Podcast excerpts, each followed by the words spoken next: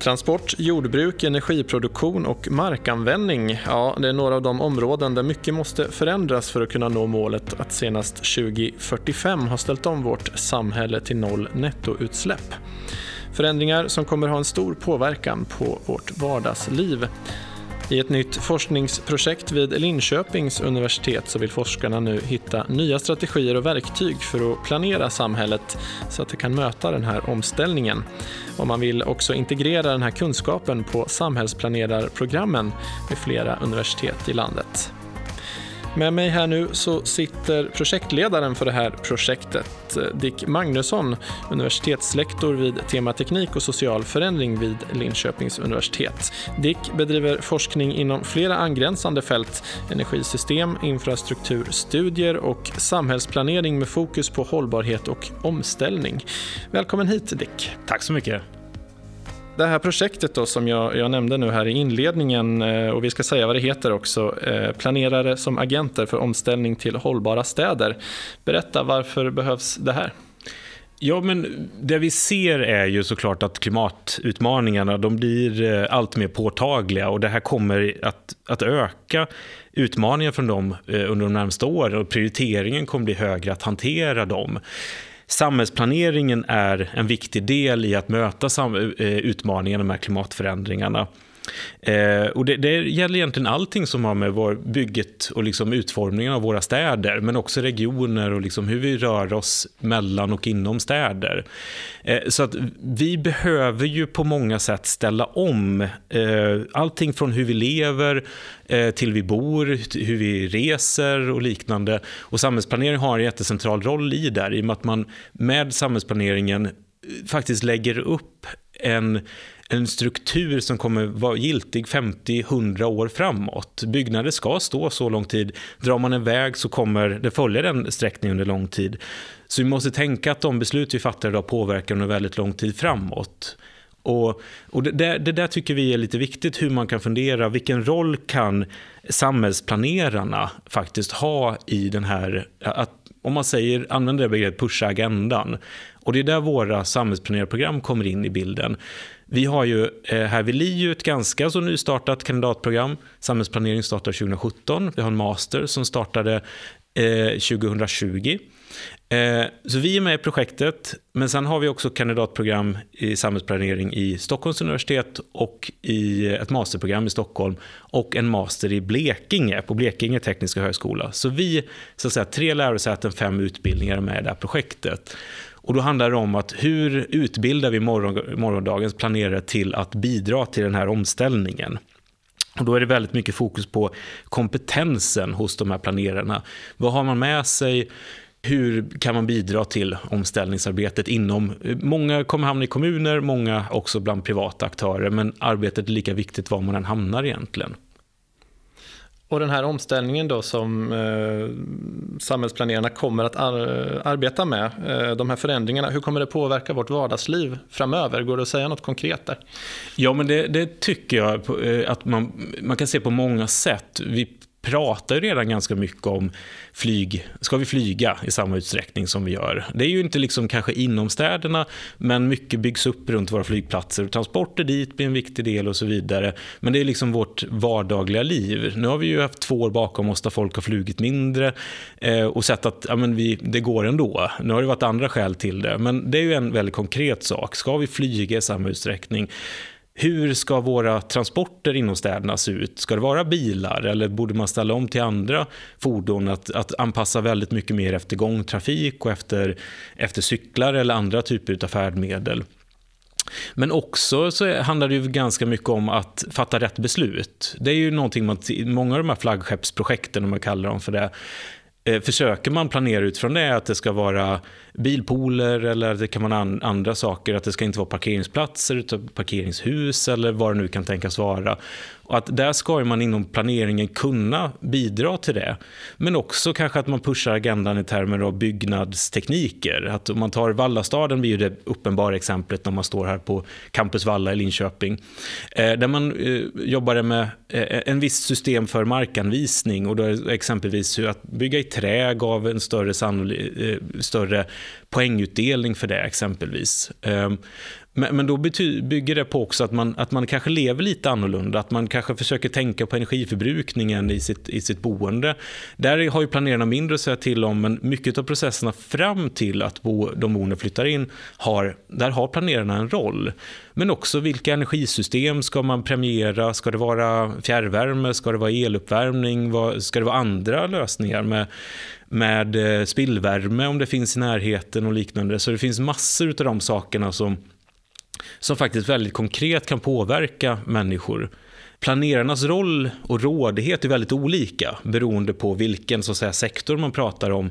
Men där handlar det också om att, att fundera, okay, var kan vi göra skillnad? Och det är det mycket vi vill försöka jobba med i det här projektet. Då. Och vad är det då framtida samhällsplanerare behöver kunna för att uppnå det här? Ja, det är ju knäckfrågan kan man säga, för den är, den är lite svår Eh, bedömd faktiskt. För att man ska också komma ihåg att om man mycket av planeringen måste gå via kommunerna. Vare sig, om man, så som vi kommunicerar till våra studenter, så är det ju, det är klart att många kommer jobba inom den kommunala sektorn, som planerare, planarkitekt eller samhällsplanerare eller liknande. Privata byggaktörer tar en allt större roll i, i, i, i planeringen idag och den, den trend som varit under lång tid. Ändå måste planeringen gå via kommunen. Så, så där har man en viktig roll att tänka mycket utifrån den kommunala processen. Men där ska man också komma ihåg att eh, det här är politiska processer. Det är politiska mål som måste sättas eh, och planerare jobbar inom förvaltningen. Så de ska ju på något sätt implementera och genomföra de politiska besluten. Så där har jag alltid en planerare inom en kommunal sektor så att säga, har lite begränsat manöverutrymme. Så där gäller det att ha lite förståelse för, men okej, okay, vilka verktyg kan vi ändå jobba med? Och där, jag nämnde ju förut markanvisningstävlingar exempelvis, och där är det någonting som fler kommuner tittar på, att man kan ha förståelse för hur jobbar man med marktilldelning. Eh, man kan också en annan väldigt stor utmaning i detta är att som planerare kunna värdera framtida tekniker. Det, tittar man, jag brukar alltid tänka backa över tio år, hur mycket har hänt? Ja, en del har hänt men det, det är fortfarande ganska mycket business as usual. Men vi ser mycket tekniker som kommer och man ser att elbilsutvecklingen eh, har gått jättesnabbt så laddstolpefrågan är växande och elnätsfrågan exempelvis. Så där gäller det liksom bara helt enkelt ha ha förståelse och kunskap om vilka tekniker som är aktuella och kunna eh, vara med på att man måste kunna värdera lite grann och kanske kunna ställa rätt frågor till, eh, till energibolagen eller till andra teknikleverantörer och liknande eller till konsulter. Eh, och, och, att då kunna våga, som sagt, återigen pusha agendan och ställa, men vad kan man göra annorlunda? Vad ser ni de närmaste åren? Så det gäller att eh, å ena sidan, man måste alltid ha sin gedigna bas och förståelse för processen, det juridiska och alla de tänkbara sakerna. Men hur kan man ta nästa steg i de här processerna genom att förstå hur man kan manövrera inom det här utrymmet som man egentligen har då. Återigen, som sagt, kan, kan man jobba med kan man jobba med innovativa planeringsprocesser? Involvera medborgare på ett annat sätt? Eller kan man involvera Ehm, relevanta aktörer på, på ett innovativt sätt. Det är också en del av samhällsplaneringen, hur processen genomförs, så länge man förhåller sig till plan och bygglagen. Ehm, så, så, det finns på en rad, ganska rad olika sätt, men det är svårbedömt. Så vi tycker, mycket som vi utformar utbildningen är att man det vi säger idag måste man kunna hela tiden vara beredd på att uppdatera sin kunskap, men att man är duktig på att eh, ha kunna läsa in på litteratur snabbt exempelvis är viktigt och att kunna sätta sig in i nya saker och kunna göra en värdering så att man får med sig mycket generiska kunskaper som, som hjälper en i eh, någon slags omvärldsbevakning framåt kommer vara precis lika viktigt. Så det, det, finns på, på, på, flera olika nivåer behöver man tänka att man jobbar. Och återigen vara nog funderat, ja men när våra planerare, de som börjar nu, det är kanske om tio år, då har de varit ute, de kanske gör en masterutbildning också, då har de varit ute fem år. Vad är det som gäller då? Och hur ska de, hur ska de ta sin kunskap vidare till att ännu mer pusha eh, agendan framåt?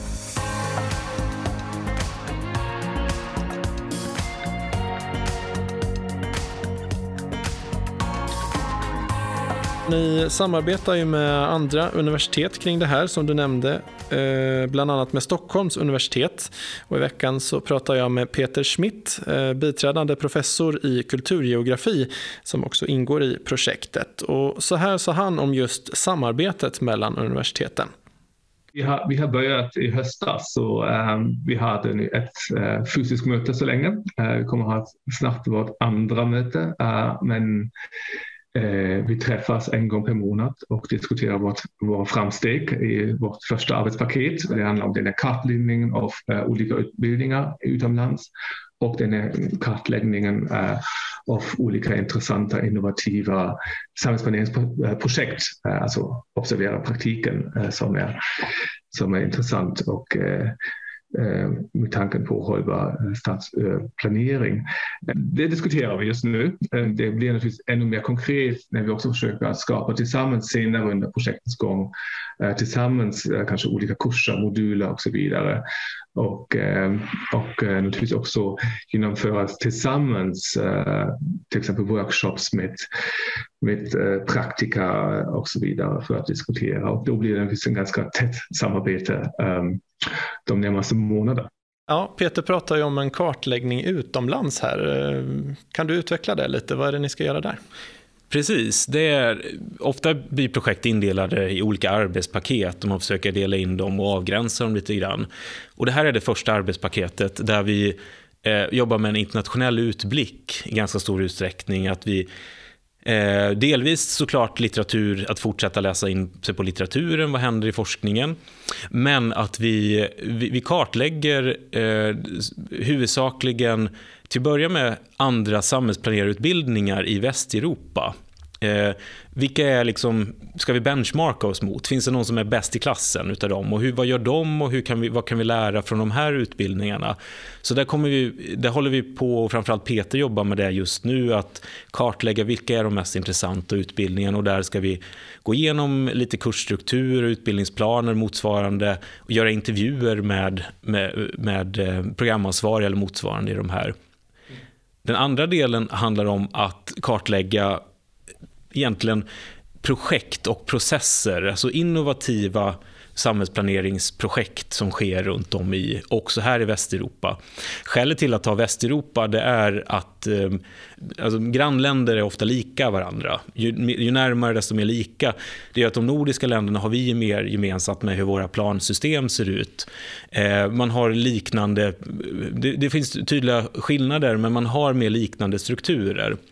Så då tittar vi på eh, vad gör man i de olika städerna? Är det spännande projekt exempelvis så, så, så gör vi en, en, ganska bred scanning just nu. Vad är det som pågår i, eh, i Oslo? Vad pågår i Hamburg, i Berlin och eh, på, på många sätt? Och sen så ska vi tratta ner detta och göra, eh, kartlägga eh, klustra, hitta kategorier för. Men vad är det man gör, vad ser man i de olika länderna, vad, vad, vilka processer arbetar man med här? Och hela tiden ha i bakhuvudet, men okej, okay, hur påverkar det här kompetensen, alltså krav på planerares kompetens, vad är det de måste förhålla sig till? Jo, men som Berlin, ja, men det finns en del tydliga gräsrotsprojekt där det är liksom medborgare som startar någonting. Och då kommer initiativ från ett annat håll. Och då kan man tycka, är det relevant? Jo, men det är det, för att en planerare måste förhålla sig till att här kommer en annan aktör som kanske inte är van vid in och jobbar och kommer med förslag på på hur något ska se ut. Så ofta startar vi projekten, men det är lika mycket de innovativa processerna som är i fokus. Men projekten är ofta lättare att fånga upp då. Mm. Eh, och apropå samarbetet så har jag också pratat med eh, Sabina Fredin här på institutionen för fysisk planering på Blekinge tekniska högskola. Och en sak som hon nämnde där är att eh, en viktig del eh, som hon ser det då är att skapa minst en kurs som ska ges tillsammans eh, av alla universitet. Eh, och jag tror att Peter nämnde det här också. Men eh, där studenterna från alla tre lärosäten ska läsa tillsammans eh, och det ska ge ett större perspektiv där studenterna får möta och diskutera med andra studenter, lärare och forskare då i nya konstellationer. Är det här någonting som du tror kommer bli realitet framåt? Ja, det, det måste det bli, höll på att säga. Nej, men det, det är ju ambitionen. Det man ska säga också är ju att eh, om man delar in det i någon slags arbetspaket så är det här, det internationella är det första och sen så den andra handlar om en egentligen en kartläggning av svenska aktörer. Eh, så det vill jag bara säga innan man går in på vad, vad vår nästa steg där med gemensamma kurser.